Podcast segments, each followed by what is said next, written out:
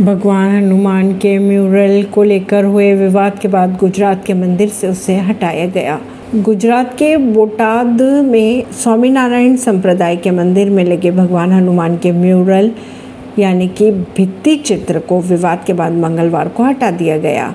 दरअसल मंदिर में भगवान हनुमान की चौपन फीट ऊँची मूर्ति लगाई गई है और उसे निचले हिस्से में ये म्यूरल थे, जिसमें भगवान हनुमान को स्वामी सहजानंद के सामने घुटने टेकते हुए दिखाया गया था। जब ये मामले ने विवाद का रूप लिया तो इससे मंदिर से हटाया गया। परवीन सिंह नई दिल्ली से।